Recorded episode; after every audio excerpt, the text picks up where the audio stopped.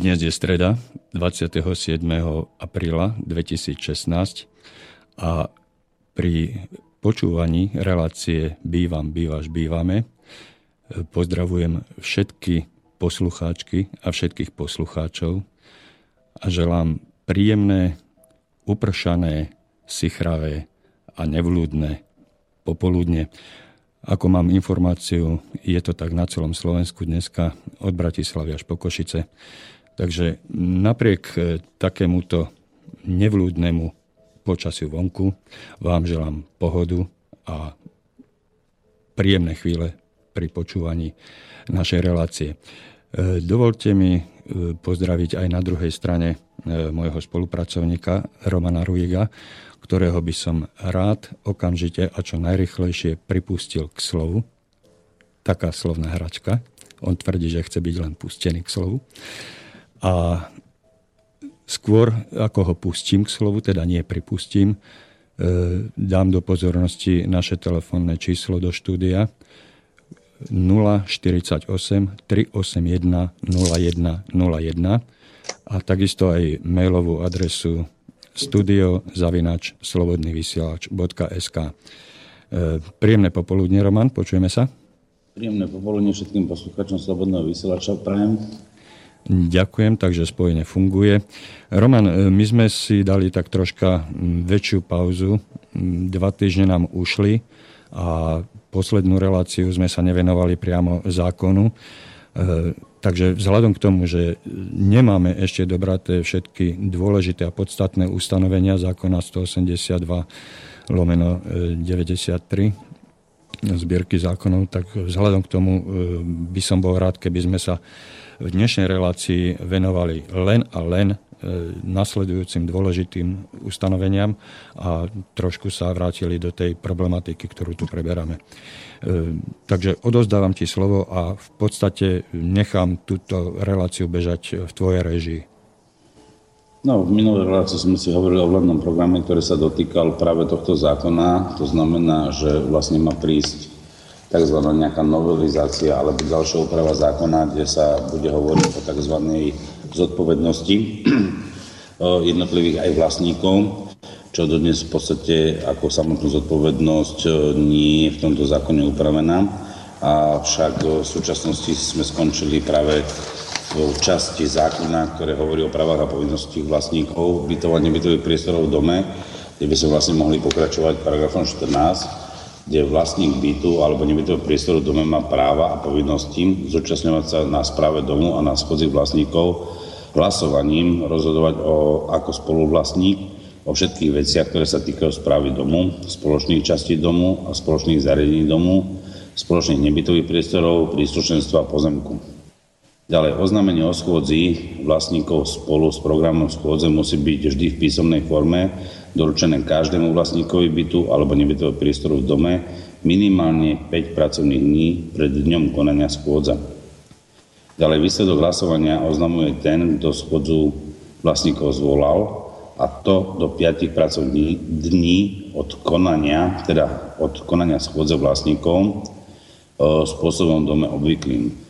To znamená, že vlastne toto ustanovenie je vlastne takým základným ustanovením paragrafu 14, ktoré vlastne ďalej potom v ďalších jednotlivých ustanoveniach odsekoch ho obširne, obširnejšie vykreslu, vykresluje, akým spôsobom sa tí vlastníci e, bytov a nebytových priestorov na tej schôdzi budú správať, alebo akým spôsobom, kde sú ich práva a ich povinnosti a ako tie jednotlivé hlasovania vlastne skončia na prospech e, väčšiny vlastníkov na spoločných zariadeniach, spoločných, dom, spoločných zariadeniach a spoločných častiach bytového domu a nebytových priestorov, ktoré sú spoločnými nebytovými priestormi, ak v takomto bytovom dome sa nachádzajú a spoločnom samozrejme o prilahlom pozemku.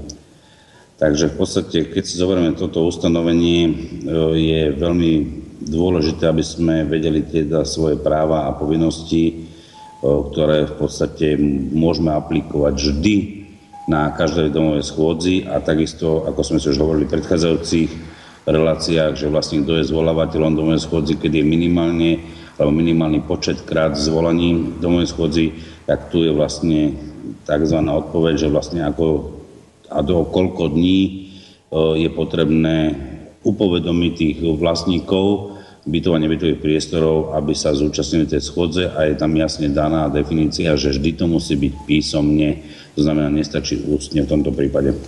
Roman, e, napriek tomu, že my sme sa pred reláciou dohodli, že ja ti nebudem do tohoto nejaké extrémne vstupovať, tuto mám, e, alebo podľahol som neodolateľnému nutkaniu vstúpiť a e, požiadať ťa o tvoj názor, že či by nebolo vhodnejšie tento, toto ustanovenie čítať tak, aby bolo zrozumiteľnejšie. Pretože podľa môjho názoru tu je e, slabý dôraz e, kladený na to, že na schôdzi e, sa zúčastňujú spoluvlastníci bytu.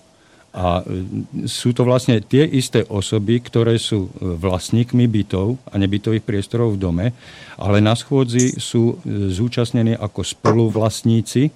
Hej? Tam je to zdôraznené len v tej prvej vete, že rozhodujú ako spoluvlastníci o všetkých veciach, ktoré sa týkajú spoločného majetku. Čiže e, sem nepatria nejaké individuálne veci e, týkajúce sa jednotlivých vlastníkov, ale na tejto schôdzi sa riešia e, problémy a otázky len a len spoločných častí, teda spoločných častí zariadení, priestorov a pozemku, ktorí sú spoluvlastníctve všetkých vlastníkov bytov. Čiže aby som bol zrozumiteľný, navrhujem len troška pozmeniť e, formuláciu pri čítaní. Samozrejme, že nemáme odtiaľto dosah na zmenu zákona a zmeniť napríklad začiatok tej druhej vety, že oznámení o schôdzi vlastníkov spolu s programom a tak ďalej. Je, mne sa tu žiada zmeniť to slovo o schôdzi vlastníkov na spojenie o schôdzi spoluvlastníkov. A takisto e, v, takom, v tomto kontexte e, chápať a vnímať e, celé dianie schôdzovania, pretože vlastníci rozhodujú o svojom majetku, ale spoluvlastníci rozhodujú o spoločnom majetku. Hej? A tieto schôdze sa týkajú len a len rozhodovania spoločných vecí spoločného majetku, spoločných pravidiel, spoločného rozhodovania. Čiže e, rád by som bol, keby e, toto e, sme sa naučili vnímať, alebo by sme chápali všade tam, kde je napísané slovo vlastníkov, že by sme to vnímali pod tým slovom, pod tou formuláciou spolu vlastníkov. Takže ak dovolíš, ja by som len prečítal tú vetu, ako by mala byť chápaná alebo čítaná po takejto úprave. E, začnem, začnem len tú druhú vetu. Oznámenie o schôdzi spoluvlastníkov spolu s programom schôdze musí byť v písomnej forme určené každému vlastníkovi bytu alebo nebytového priestoru v dome a tak ďalej a tak ďalej. E, výsledok hlasovania oznamuje ten, kto schôdzu spoluvlastníkov zvolal. Hej? A zase, od dňa konania schôdze spoluvlastníkov spôsobom v dome obvyklým. Pretože e, treba si uvedomiť, že vlastníci a spoluvlastníci sú tie isté osoby, len e, vnímané z iného uhlu pohľadu, z iného garde. Hej? Ale sú to stále tie isté oprávnené a povinné osoby právnické a fyzické, ktoré rozhodujú o svojom spoločnom majetku. Takže e, mám za to, že vhodnejšia a výstižnejšia formulácia by bola, keby sme hovorili o spoluvlastníkoch ako o vlastníkoch. Aký je tvoj názor na toto? Ja to berem tak, ako tebe sa to nepáči veľakrát, z toho pohľadu, že vlastne pojmovo vychádzame zo základu, že vlastníci bytov sú, alebo nebytových priestorov sú len vlastníkmi a samozrejme, že na spoločných častiach a spoločných zariadeniach, ktoré sú teda bytového domu alebo nebytových priestorov, alebo aj pozemku, sú tzv. súčasťou každého vlastníka, čím vlastne tieto spoločné časti a spoločné zariadenia sa stavajú spoluvlastníckým podielom, ktoré sa bezprostredne viaže na vlastníctvo tomu bytu. Takže ono v podstate, ten pojem toho zákona hovorí najprv o vlastníkoch a potom hovorí, že vlastne e, rozhoduje ako spoluvlastník, tak ako si to čítal aj v tej prvej vete.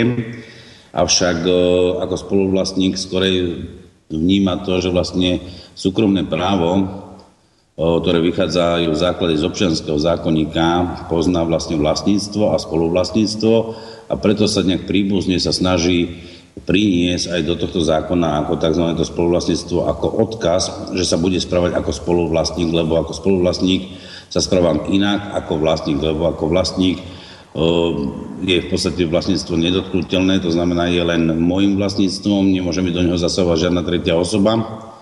Kdežto spoluvlastníctvo? Spoluvlastníctve sa rozhodujú vždy pomerným počtom podielov vlastníkov na spoločnom majetku. Spoluvlastníkov. No, oni sú vlastníci ako spoluvlastníci, ako to je to spoločné vlastníctvo alebo spoluvlastníctvo. No čiže, čiže e, logicky z toho vychádza, že ako vlastník bytu, ktorý rozhodujem o nejakých veciach týkajúcich sa správy domu, zariadení, pozemku a tak ďalej, nemôžem rozhodovať sám jednotlivo môžem rozhodovať e, len v nejakej skupine s ďalším, ďalšími spoluvlastníkmi. Áno, ale rozhodujem Hej. za seba ako vlastník. Áno, ale konečné rozhodnutie sa príjma buď konsenzom alebo hlasovaním hej, o danej veci. Čiže či sa niečo bude opravovať alebo nebude opravovať. To sú, to sú e, dve e, kategoricky oddelené e, výsledky daného, daného rozhodovania. Hej? Buď áno, alebo nie. Ale nemôžem o tom, či to bude áno, alebo nie, rozhodnúť sám. Musíme sa na tom zhodnúť viacerí. No, samozrejme, tu sa dočítame ďalej. Potom Hej, čiže musíme sa dohodnúť spolu. Spolu.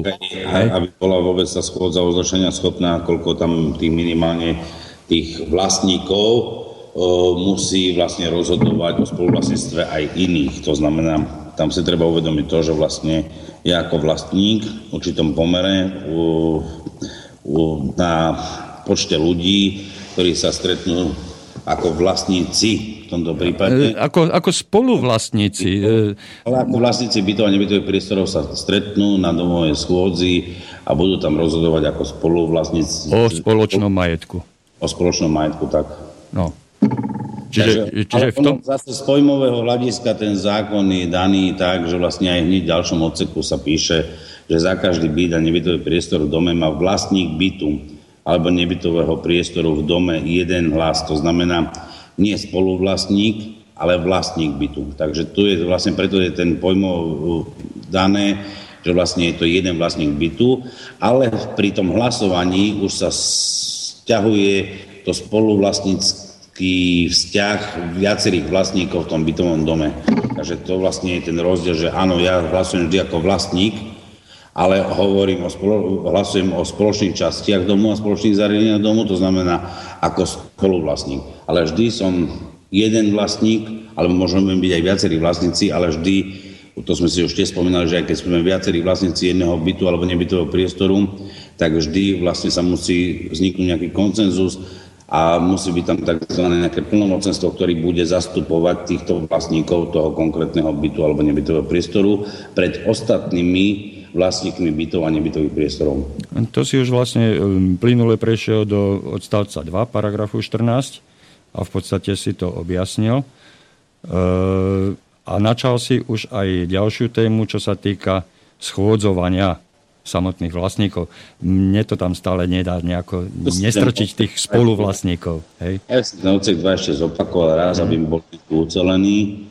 To znamená, že za každý byt a nebytový priestor v dome má vlastník bytu alebo nebytového priestoru v dome jeden hlas, pripadajúci na jeden byt alebo nebytový priestor v dome. Ak je byt alebo nebytový priestor v dome vo vlastníctve viacerých osôb, môžu uplatniť svoje hlasovacie právo len ako celok. To je to, čo sme zhruba si tak zhruba povedali.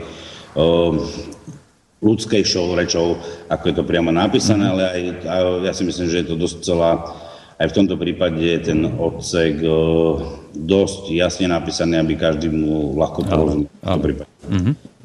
Keď prejdeme na ďalšie ustanovenie toho paragrafu 14 v odseku 13, už hovoríme o schôdze vlastníkov. Paragraf 14 odsek 3. Odsek 3. Už hovoríme o schôdze vlastníkov a jej uznášania schopností, kde vlastne jeho textácia je asi následovná.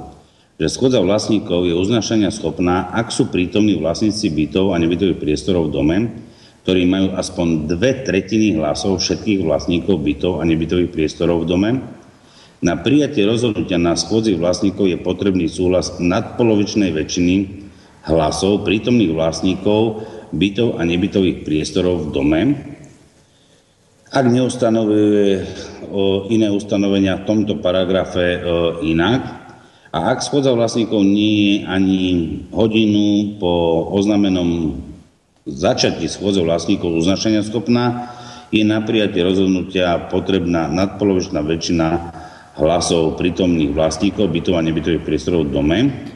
Avšak pri niektorých ustanoveniach to neplatí, kde sú potom vymedzené vlastne v tomto ustanovení jednotlivé odseky, to znamená napríklad odsek 4 a 5 alebo paragraf 7a, odsek 1, kde vlastne sa hovorí potom o inom spôsobe, respektíve hlasovania, to znamená pri niektorých prípadoch je potrebné mať teda nadpolovičnú väčšinu, pri niektorých prípadoch je potrebné mať dvojtretinovú väčšinu pri hlasovaní, aby došlo k určitej zmene. To znamená napríklad zmena, poviem príklad, správcu alebo zmena predsedu, ak máme zriadené spoločenstvo, máme tam iný pomer, to znamená, príklad, sme si hovorili, tuším aj v predchádzajúcich častiach, že tuším, eh, ak odvolávame predsedu, tak musí to byť nadpolovičná väčšina. Ak meníme správcu, tak tuším, tam bola dvojtretinová väčšina, ak sa dobre nemýlim. E, tuto, v tomto odseku 3 ma zaráža jeden, jedno, jedno, jedno pravidlo e, zavedené e, nie celkom šťastným spôsobom. Totiž ide o to, že v druhej vete sa píše, na prijatie rozhodnutia na schôdzi vlastníkov je potrebný súhlas nadpolovičnej väčšiny hlasov prítomných vlastníkov a tak ďalej. Ak schôdza vlastníkov nie je ani hodinu po oznámení začatí schôdze uznášania schopná, je na prijatie potrebná nadpolovičná väčšina prítomných.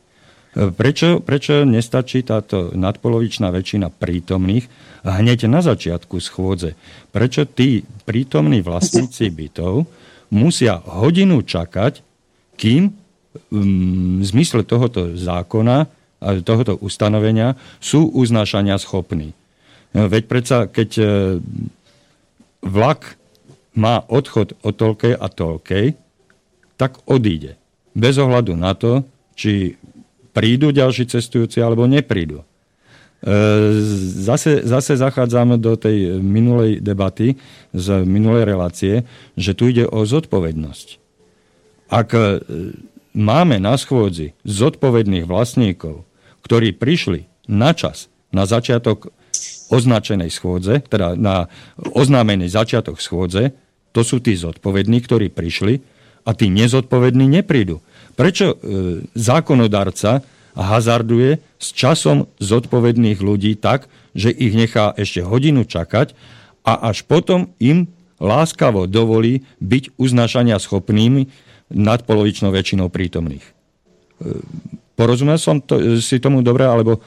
Ja tomu rozumiem, ty hovoríš, ja si myslím tiež, že v podstate toto ustanovenie je nadmieru tolerancie, alebo je to nejaká tolerancia. Aj, aj zdravého rozumu, pretože...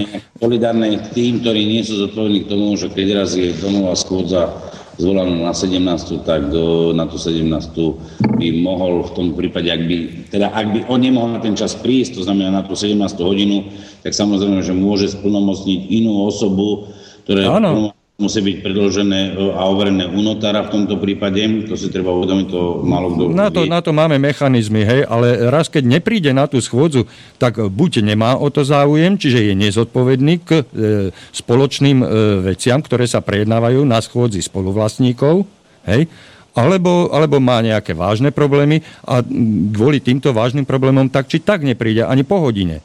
Takže e, pýtam sa, prečo tam je hodina, prečo tam není 5 hodín. Hej? A keď tam není 5 hodín, tak prečo je tam tá hodina? Prečo no. sú tí zodpovední vlastne e, takto okradnutí o svoj čas? Však to je...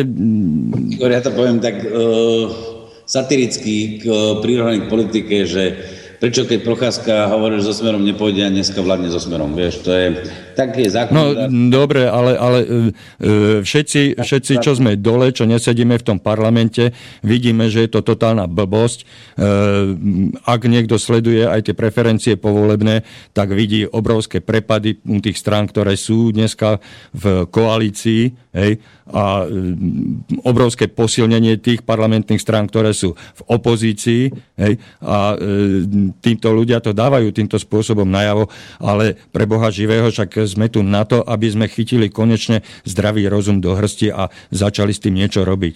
Takže ja si myslím, že už toto je už toto je na nejaký podnet pre našich e, novozvolených e, poslancov do Národnej rady, aby aspoň takéto do očí bijúce blbosti e, zo zákona vyhádzali. To, čo ja vždy tvrdím, že základný problém je, že bohužiaľ celý parlament, ktorý je dneska ako zákonodarcom, e, za celé obdobie, dá sa povedať, odkedy je Slovenská republika, Slovenská republika od roku 1993, e, nemáme tam odborníkov na slovo za tých, ktorí by mohli tvoriť zákony, alebo respektíve im rozumieť. A práve preto vidíme aj strašne veľa problémov, čo sa týka pozmeňovacích pripomienok.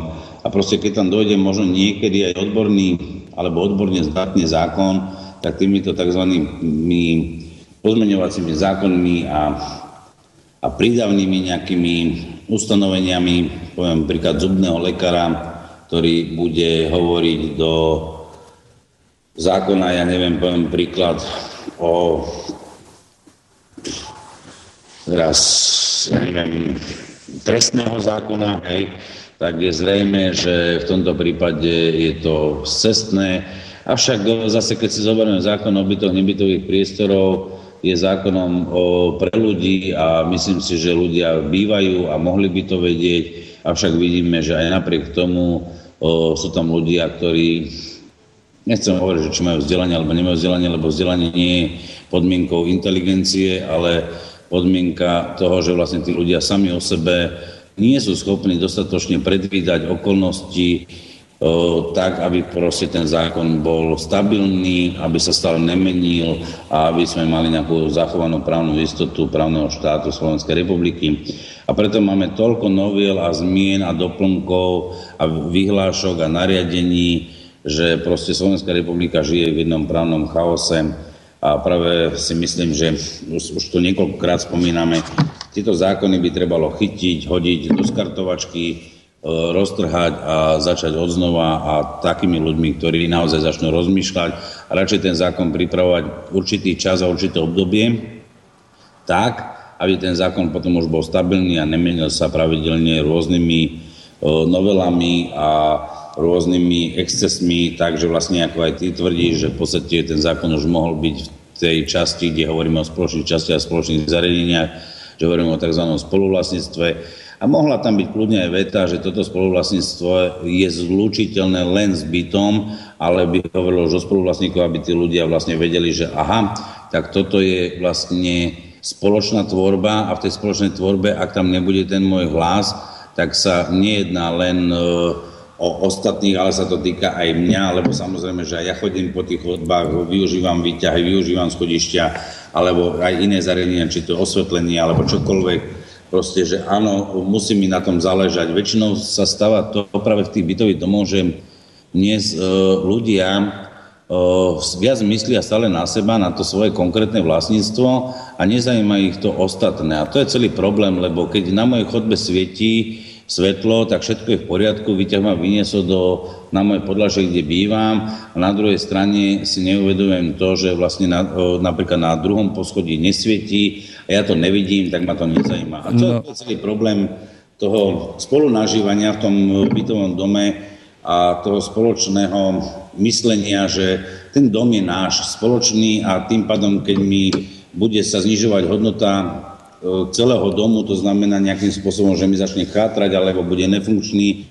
ako si aj ty v iných reláciách spomínal, napríklad Luník 9, tak nakoniec zistíme, že vlastne hodnota toho môjho vlastníctva, toho môjho bytu mi pôjde tak rapidne dole, že vlastne nebudem vedieť v budúcnosti napríklad ten byt predať za hodnotu, ktorý bude taký, dajme tomu, za čo som ho aj nadobudol.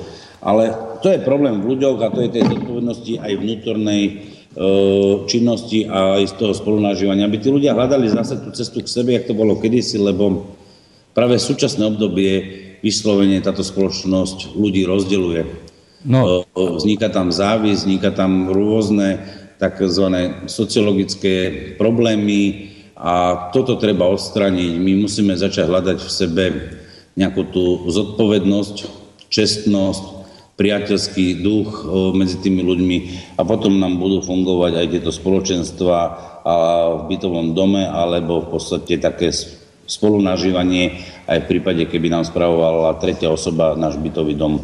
No a práve preto sa my takto obšírne venujeme tomuto zákonu, pretože ja sa iným zákonom nerozumiem, ale tento mám, myslím, dosť dobre naštudovaný aby sme e, tieto e, nelogické veci a e, podstatné, aby sme nelogické veci, na nelogické veci poukázali a ponúkli nové riešenie.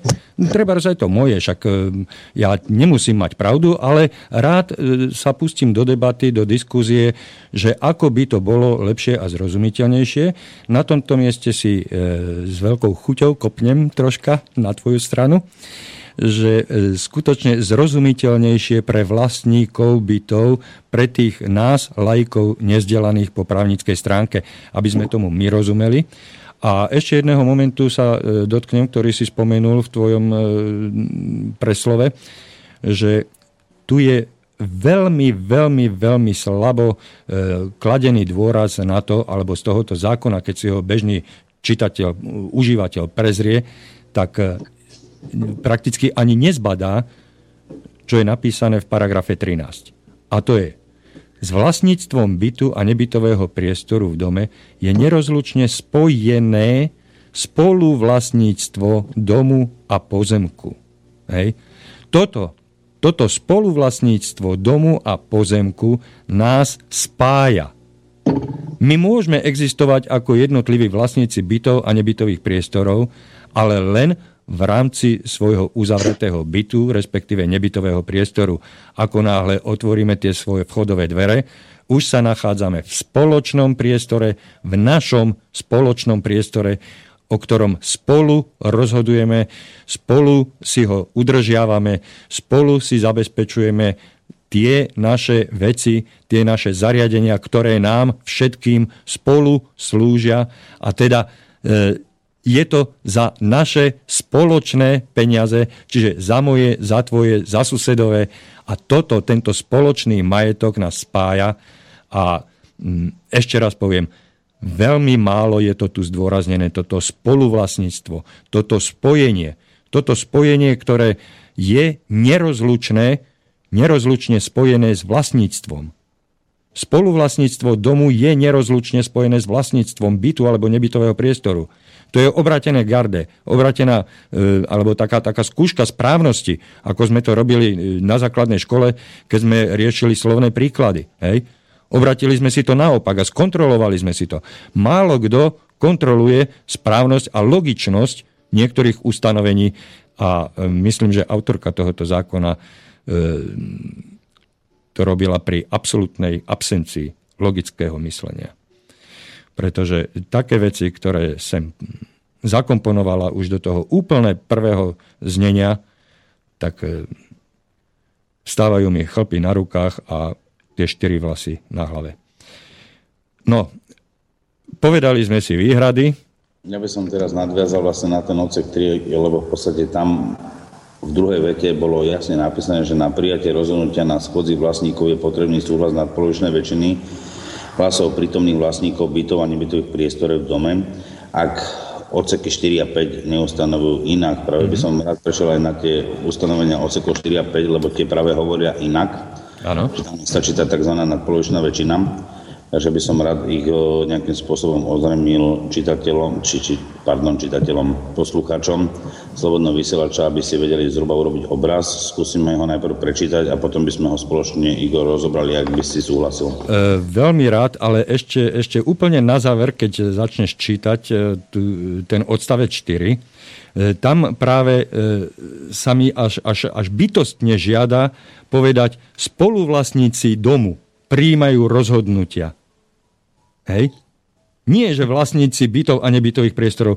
Pretože v prvom odstavci sme si povedali, že tí vlastníci rozhodujú ako spoluvlastníci o všetkých veciach. Hej. Čiže štvorku by som navrhoval, a, a už sa opakujem, tam sa mi žiada začať tú vetu. Spoluvlastníci domu príjmajú rozhodnutia na schôdzi vlastníkov. Hej. Na toto je odpoveď len jedna. Želám ti, aby si sa dostal do Národnej rady a no, začal zákony.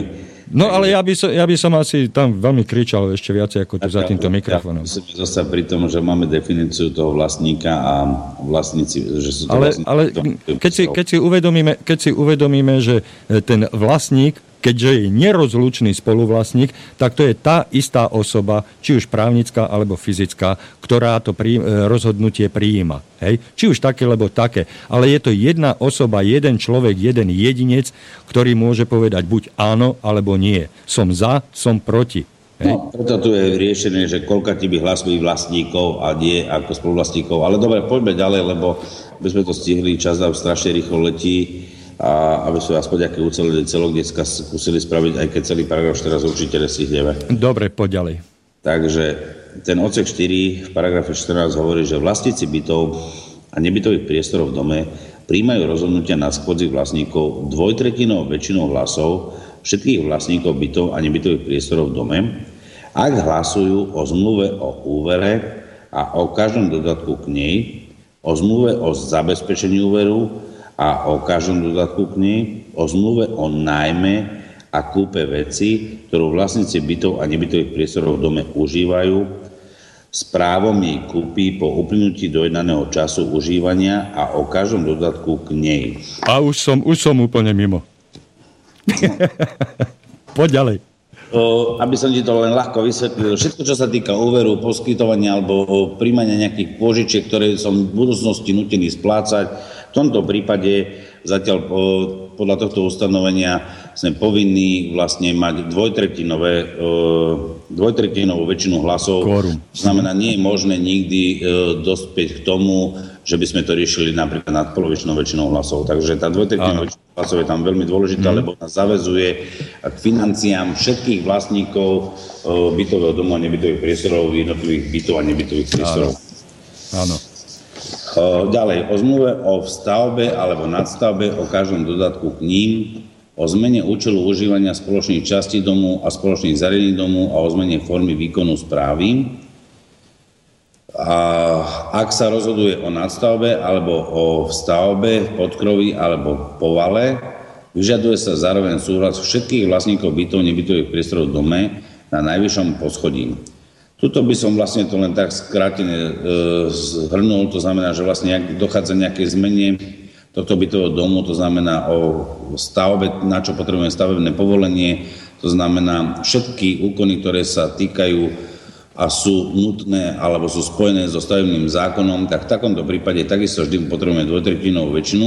A v prípade, ak by sa teda e, týkalo to nadstavby, to znamená vlastne nadstavby e, toho bytového domu, tak okrem dvojtretinového, vlastní, dvojtretinového hlasovania alebo účasti všetkých vlastníkov musí sa bezkonečne vyžiadať aj súhlas a 100% v tomto prípade musia súhlasiť tí, ktorí sa to bezprostredne priamo dotýka a to sú vlastne tí vlastníci, ktoré majú momentálne v tom stave byty alebo nebytové priestory na najvyššom podlaží bytového domu. Áno, čiže v takomto prípade by sme mohli skonštatovať, aspoň mne to tak vychádza, že jeden jediný vlastník domu, e, bytu na tom najvyššom poschodí je schopný zablokovať celú nadstavbu.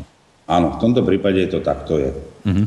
Ak sa to týka nadstavby. Ak sa Áno, to týka... E, nadstavby, e, len keď sa to týka nadstavby. Len keď sa, ak, ak sa to týka prístavby alebo stavby alebo mm-hmm. iného úkonu, ktorý je spojený vlastne s našou stavbou, to znamená, že ja neviem, poviem príklad, ideme pristavať garáže, v tomto prípade vlastne stačí tá dvojtretinová väčšina a nemusí tam byť, neexistuje tam to právo veto toho vlastníka bytu, ktorý býva teda na najväčšom poschodí.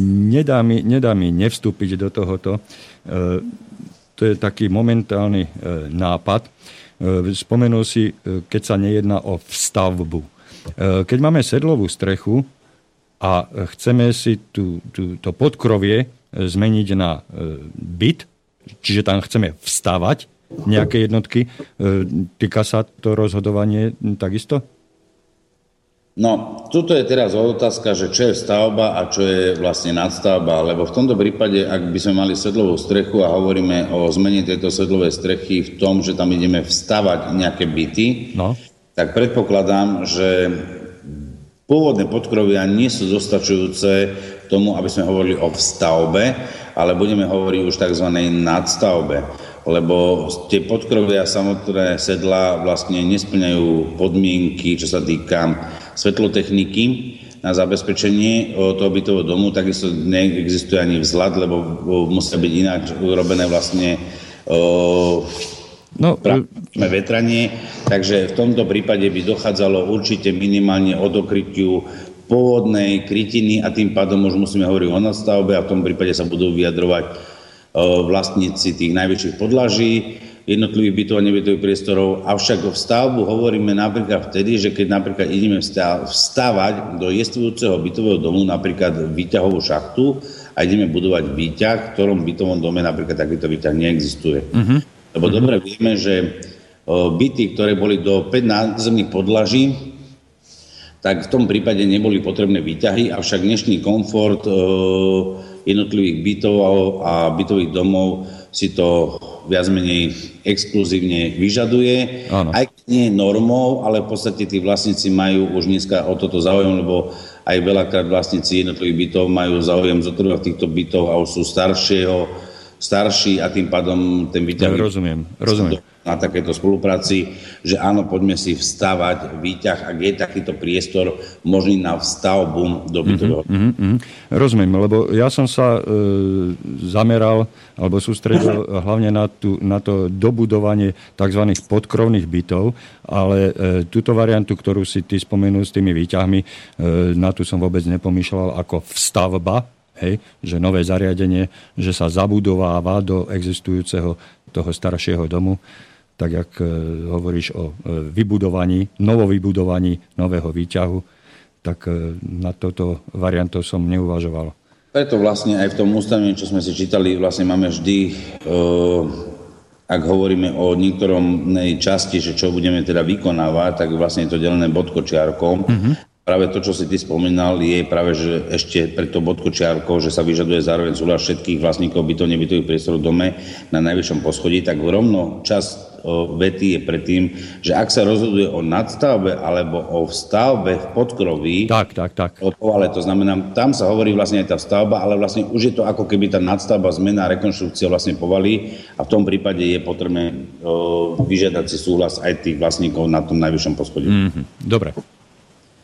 Ďalej, súhlas všetkých vlastníkov bytov a nebytových priestorov v dome sa vyžaduje pri rozhodovaní o prevode spoločných častí domu, spoločných zariadení domu alebo priláhleho pozemku alebo ich častí.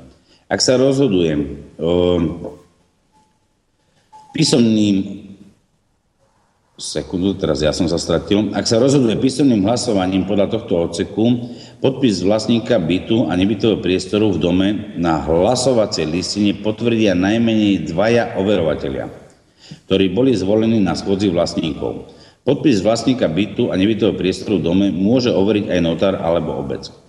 Toto v podstate ustanovenie hovorí o možnosti, že vlastne sa hlasuje tzv. tajne, to znamená, že sa hlasuje tzv. na papier a toto sa od, odovzdáva tomu tzv. overovateľovi alebo prípadne monotárovi, lebo veľakrát je problém práve v bytovom dome, e, že ľudia nejakým spôsobom sú nevraživí a pri zdvíhaní ruky, ak zdvihne jeden, tak sa napríklad potom ďalší traja pridajú, lebo sú kamaráti na jednom podlaží a, a takýmto spôsobom napríklad môžu prehlasovať niekoho iného. Takže v takýchto prípadoch je aj túto možnosť robiť alebo hlasovať tak, že vlastne je to tzv. kvázi tajné hlasovanie, vlastníkov, takže sa vlastne hlas dá na papier, to znamená písomne, musí sa podpísať, odovzdá sa osobe, ktorá je teda určená priamo na schôdzi a zároveň môže to byť aj notár. V takomto prípade ináč ja odporúčam, aby to bola vždy tretia osoba a aby to bol notár, aj keď to stojí samozrejme nejaké finančné prostriedky,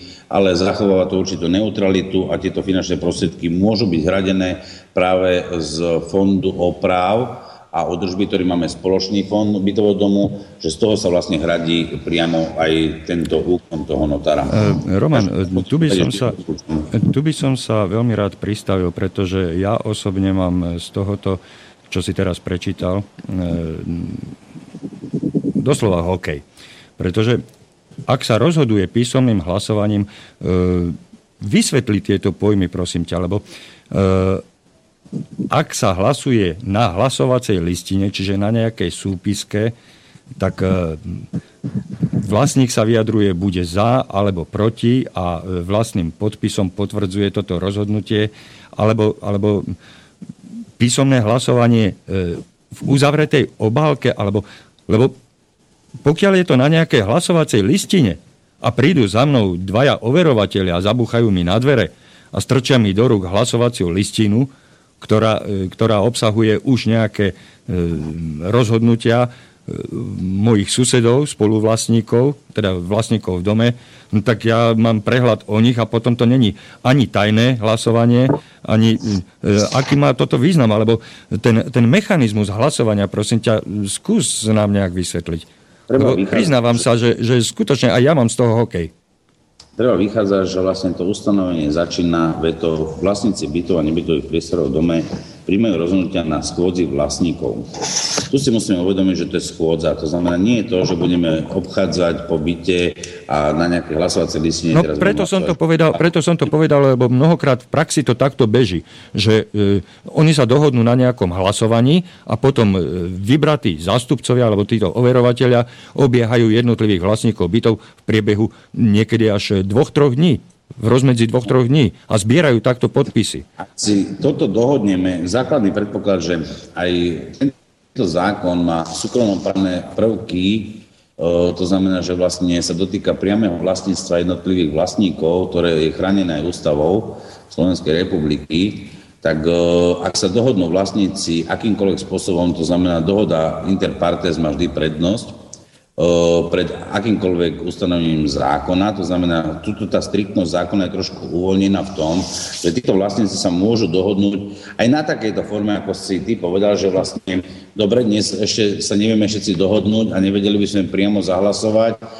nie sme si istí, tak potrebujeme sa poradiť, dajme tomu, so svojimi rodinnými príslušníkmi, ktorí sú takisto vlastníkmi toho bytu, lebo však máme dneska nadobudné vlastníctvo aj do podielového alebo bezpodielového vlastníctva Takže potrebujeme sa poradiť. V takom prípade je možné, že sa dohodnú, že sa zvolá nová schôdza a bude teda písomné hlasovanie, priamo, že sa zavolá aj teda notár, alebo napríklad sa môžu dohodnúť aj tým, že áno, overovateľia obehnú a každý teda pridá svoj hlas. Samozrejme, že tá písomná listina by nemala byť vo forme takým spôsobom, že teraz by mal vidieť e, každý jeden, ako hlasoval ten ďalší, lebo sam, to je to, čo som hovoril, je to väčšinou ovplyvňovanie ako hlasuje jeden, tak hlasujem ja a ak ten sused je ku mne zlý a ma nepozdraví, tak eh, hlasujem opačne. Eh, toto je v tomto asi zhruba takto zakotvené. Tu skôr ide o to, že vlastne tá hlasovacia listina sa potom vypisuje, ako si ty povedal, že môžem to mať aj v zalepenej obálke, no nemusím to mať v zalepenej obálke, môžem to mať preložený papier, ktorý zakriem a samozrejme sa dostane do rúk notárovi. Notár, je to teda ten papier podpísaný, ako som hlasoval za alebo proti a notár to spíše do tej hlasovacej listiny a potom tú hlasovacú listinu tzv. overí, mm-hmm. ako sa hlasovalo v tom, na tej domovej schôdzi. Tu je skôr myslené o tej schôdzi, že sa vlastne teda e, schôdza vlastníkov vie, že sa stretnú v určitom čase, na určitom mieste, kde sa táto schôdza e, vykonáva a tam práve sa hlasuje možnosťou nie len teda zdvihnutím ruky, ako sa určí, ale aj napríklad písomným hlasovaním. Mm-hmm. E, použil si tu jedno, jedno e, dosť e, pre nás lajkov krkolomné slovičko interpartes? Interpartes, hej. Skús to objasniť, čo to vlastne znamená. To sú vzájomné vzťahy medzi dvomi subjektmi. To znamená, že vlastne každá zmluva, ktorá vlastne medzi nami je, v tomto prípade vlastne to tzv. sa tvorí nejaká zmluva, ako dohoda, akým spôsobom budeme konať naďalej. To znamená nejaký právny úkon, ktorý zaklada nejaký vznik, zmenu alebo zanik práv a povinnosti, s ktorým sa vlastne spájajú buď jednotlivé zákony alebo aj pravidla v tomto dome. To znamená, že tí vlastníci ako zahlasujú, to je vlastne zmluva. Dá sa to nazvať ako zmluvou, dohodou, ako budú pokračovať ďalej, ako zaviažu napríklad správcu, čo má vykonať ďalej pre nás, vlastníkov v tom bytovom dome na spoluvlastnických alebo spoločných častiach spoločných zariadeniach bytového domu. A takéto rozhodnutie e, urobené formou interpartes má potom prednosť pred e, zákonom? No nie, ten zákon práve, že je tu trošku, v tomto prípade si treba povedať, že pokiaľ zákon nehovorí nejakým striktne pod nejakou podmienkou, to znamená obligatórne, že takto to musíš urobiť, to znamená, že to je tvojou povinnosťou, to znamená, že nedá sa to obísť, tak tuto ten zákon práve dáva možnosť na tej schôdzi, akým spôsobom bude hlasovať, avšak určuje hranicu, že to musí byť minimálne dvojtretinová väčšina hlasov. Áno. Takže tá, táto je daná obligatórne, striktne, že nemôže to byť polovičná ani e, nižšia ako je dvojtretinová. Tak hovorí striktne, že v tomto prípade, ak to bude nadstavba teda strechy, to znamená, že ideme robiť nastavby toho domu, že musí tam byť aj, samozrejme sa vyjadriť všetci tí vlastníci, ktorí bývajú na poslednom podlaží. To sú tie obligatórne časti, avšak na druhej strane už hovorí, že čo vyžaduje pri rozhodovaní o prevode spoločných častí domu alebo spoločných zariadení domu, prilahlého pozemku alebo ich časti, tak v tomto prípade už môže dojsť aj k tzv. písomnému hlasovaniu.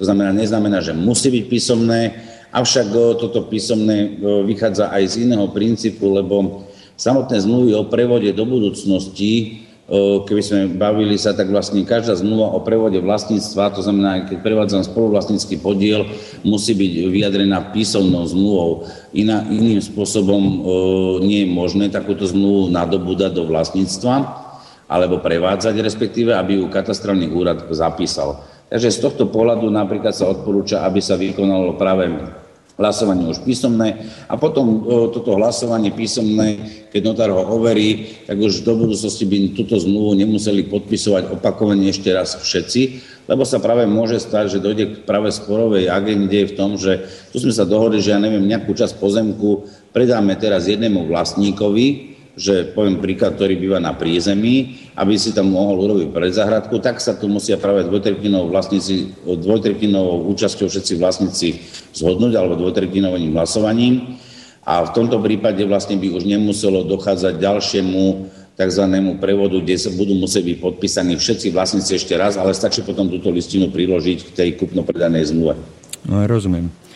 Lebo ja som mal skôr na mysli, e, tak jak si hovoril, že niektoré ustanovenia nie sú striktne dané. E, ja som mal na mysli teraz tú súvislosť e, tohoto, tohoto mm, interpartes, sily tohoto vzťahu interpartes mm, vo vzťahu k takým ustanoveniam, ako je napísané, že sa zriaďuje, ak sa vlastníci nedohodnú alebo ak sa spoločenstvo nezriaduje. Čiže tam, kde je zákonom e, daná nejaká voľnosť, sloboda toho e, subjektívneho rozhodovania dotknutých subjektov, čiže dotknutých vlastníkov, čiže v takýchto prípadoch má toto interpartes e, vyššiu váhu ako daný zákon alebo dané no, ustanovenie. Vlastne dohoda, musíme si povedať, musíme si rozlišiť, že čo je erga omnes a interpartes, ale to hovorím toho, že ideme skôr do tých právnych rovín až latinských, ktoré vlastne potom e, väčšinou pri súde a rozhodovaní súdov skúmajú, akým spôsobom môže tretia osoba vstúpiť do práva povinnosti alebo do výkonu. Do výkonu. Subjektov, ktorí sa dohodnú na nejakom uh-huh. vzťahu. To znamená napríklad erga omnes je vlastníctvo, ktoré do neho mi nemôže vstúpať žiadna tretia osoba a interpartes je dohoda, ktorá je napríklad do budúcnosti na nejaký výkon činnosti alebo výkon služby, áno, výkon áno, áno dodávky, ktoré si my dohodneme nejakým spôsobom, ako sa bude v tomto prípade postupovať. Ide, išlo mi, ide mi vlastne o to, aby, aby tu bolo jednoznačne povedané, že e, v takomto vzťahu nepr- nedochádza alebo nemôže dôjsť e, k porušeniu e, výkonu alebo k nabúraniu výkonu vlastníckých práv. Keďže tu ide o vzťah... Ja to vzťah... poviem ešte tak zhruba si v krátkosti. Predstavme si, že máme správcu, ktorá je tretia osoba, to znamená, nie sme spoločenstvo, máme správcu. Správca je vlastne tretiou osobou, a ktorý je vlastne Spolupracuje s vlastníkmi bytového domov na základe tzv. mandátnej zmluvy, to znamená zmluva o výkone správy má najbližšiu úpravu mandátnej zmluvy upravenú v, našom právnom, v našich právnych normách a on vlastne je splnomocnený vykonovať činnosť, to, čo vlastníci sa dohodnú, to znamená práve na tých schôdzach. Áno. A práve on, ak má podpísať zmluvu, tak vlastne o prevode vlastníctva, tak nie je oprávnený ju podpísať, lebo to vlastníctvo, e, vlastníctvo je práve tých vlastníkov bytov. Ako ty hovoríš, že sú tzv. s vlastníctvom sa spája tzv. spoluvlastníctvo a že vlastne v tom e, čase, keď predávam pozemok, tak som spoluvlastníkom tohto pozemku, ktorý vlastne prevádzam ano. a iného vlastníka, ktorý by bol jediným vlastníkom tak v tomto prípade vlastne hovoríme o vzťahoch interpartes. Uh-huh. A zároveň, lebo to je vzťah medzi tými vlastníkmi bez správcu. Áno, áno. Práve týmto písomným hlasovaním a touto písomnou podmienkou toho hlasovania a aj tou listinou vlastne zavezujeme v tej mandátnej zmluve, že my písomne sme sa dohodli tak, že môžeš previesť v našom mene túto nehnuteľnosť, čas pozemku, poviem príklad, na jedného z vlastníkov tohto bytového domu. No a e, toto je jasné. Ale neplatí to rovnako tak aj vo vzťahu k tomu e, potenciálnemu správcovi, ktorý môže byť fyzická právnická osoba a najmä bytové družstvo. Čiže e, ne, nemusí tu najprv dôjsť e, k interpartes dohode medzi vlastníkmi, ktorí sú spoluvlastníkmi toho pozemku ktorí nechajú do správy, alebo teda nechajú kosiť tomu danému správcovi.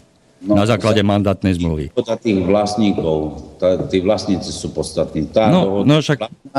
A správca je len vykonávateľ ich e, vôle. To znamená, nemôžeme sa baviť o tom, že vlastník alebo správca by sa mohol chovať ako vlastník, lebo vlast, správca nie je vlastníkom. Správca je len vykonávateľom. Vykonávateľom, poskytovateľom služieb, áno. Vlastníkov. Áno. Poskytovateľom tých služieb, ktoré si daní vlastníci objednajú. Hej? Tak. tak ako, ako prídeš s autom do servisu a chceš vymeniť gumy, tak uh, oni ti nesmú vymeniť gumy na stieračoch. Ale zhruba asi, áno, lebo to vlastne to zadanie tej zákazky, ktorú áno, má áno. interpartes ako zmluvu medzi ňom, o, to znamená vlastne v tomto prípade by som bol objednávateľ a zhotoviteľ by bol autoservis. Áno, áno. Dobre, Roman, máme nejakých 6 minút, dokonca už ani nie 6, ja ja myslím, 5. Ten odsek 5 by sa mohli stihnúť za tých 6 minút skúsme, skúsme. Mm-hmm. lebo sa s tým do, doslovne spája Áno. a na ďalšiu reláciu by sme prebehli ostatné ustanovenia paragrafu 14. Tak, tak, tak.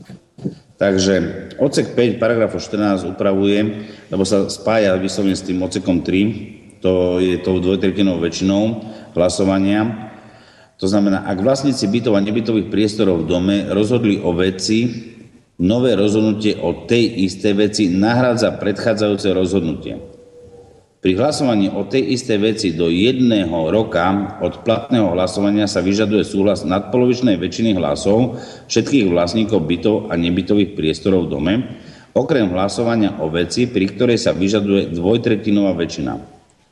Ak sa o veci rozhodovalo dvojtretinou väčšinou hlasov všetkých vlastníkov bytov a nebytových priestorov v dome, pri hlasovaní do jedného roka od platného hlasovania o tej istej veci sa vyžaduje súhlas štvorpetinovej väčšiny hlasov všetkých vlastníkov bytov a nebytových priestorov v dome. No, toto, toto sa mi zdá e, celkom zrozumiteľne napísané, ale e, vyžaduje to e, skutočne sa sústrediť na daný písaný text. Pokiaľ sa človek sústredí a číta slovo po slove, tak sa to dá. Tu musíme vychádzať vyslovene z toho gramatického pohľadu. Áno, áno, áno, áno. Gramatického pohľadu, že kedy vlastne, e, to znamená, že máme nejaký čas daný, napríklad jeden rok, a do toho jedného roka, ak sme raz hlasovali dvojtretinovou väčšinou, tak v tom prípade o určité veci, tak e, v tom prípade musíme opakovane hlasovať dvojtretinovou väčšinou. Avšak sú tu výnimky, kedy to stačí polovičnou alebo štvorpetinovou väčšinou hlasov. No pri tej dvojtretinovej väčšine, pokiaľ bolo niečo schválené, aspoň ja tomu tak rozumiem, ak na schválenie niečoho, teda hovoríme o nejakej veci, bola potrebná e, dvojtretinová väčšina, tak e, do doby uplynutia ďalšieho jedného roka na zmenu tohoto rozhodnutia je potrebná e, trojštvrtinová väčšina. Čiže ak sa o veci rozhodovalo dvojtretinovou väčšinou, tak, e, tak do e, jedného roka na zmenu tohoto rozhodnutia je potrebná dvo, trojštvrtinová väčšina. Áno? No, teraz som sa ja stratil, ako si to ty myslel. No, e, sú veci, ktoré vyžadujú schválenie e, dvojtretinovou väčšinou. Ak, ak my toto rozhodnutie, ktoré sme dvojtretinovou väčšinou e, prijali, chceme zmeniť, tak na zmenu, tak zmenu do jedného roka, na, na zmenu do jedného roka potrebujeme už trojštvrtinou väčšinu. O, tam stačí tá práve že nadpolovičná väčšina hlasov všetkých vlastníkov bytov nebytových priestorov v dome. A tam je práve to okrem hlasovania o veci, pri ktorej sa vyžaduje dvoj, No väčšina. To znamená, pri tom, keď sa hlasuje vždy o dvojtretinovej väčšine, nemôže byť nadpolovičná väčšina. No jasné, jasné. Však to je, to, to, je tá, tá, tá, to rozhodnutie vyššej právnej síly, hej, kde, ktoré je podmienené to dvojtretinovou väčšinou. Áno, hej? bude musieť byť vždy dvojtretinová. Tak. A na zmenu takéhoto rozhodnutia je potrebná e, štvor, e, trojštvrtinová väčšina do jedného roka. Prečo trojštvrtina, keď je štvorpetinová väčšina hlasov všetkých vlastníkov bytov? E, prepač, prepač, prepač, zle ja hovorím. Štvorpetinová, tak, nie trojštvrtinová. No? Štvorpetinová, pardon. Opra- opravujem sa. Vlastne áno, áno, vyššia áno, áno, jasné, jasné. Moja chyba. Roman, máme poslednú minútku. Myslím, že na dnes sme vyčerpali jednak svoj čas, aj nervy. Takže e, poprosím ťa rozlučiť sa s poslucháčmi, ak máš niečo, ale veľmi, veľmi stručne. Prajem príjemný večer a dúfam, že tie ďalšie dni nebudú také upršané, takže všetko dobré poslucháčov Slobodného vysielača. Tiež dúfam, že tá zmena počasia príde čoskoro a bude nám lepšie, veselšie. A ak sa naučíme ovládať základné zákony a začne, naučíme sa s nimi e, zodpovedne pracovať, tak nám bude, hádam, lepšie všetkým. S týmto želaním a prianím sa lúčim s poslucháčmi a teším sa do počutia takto o týždeň v rovnakom čase od po 5. Pekný deň, do počutia. Táto relácia bola vyrobená vďaka vašim dobrovoľným príspevkom. Ďakujeme za vašu podporu.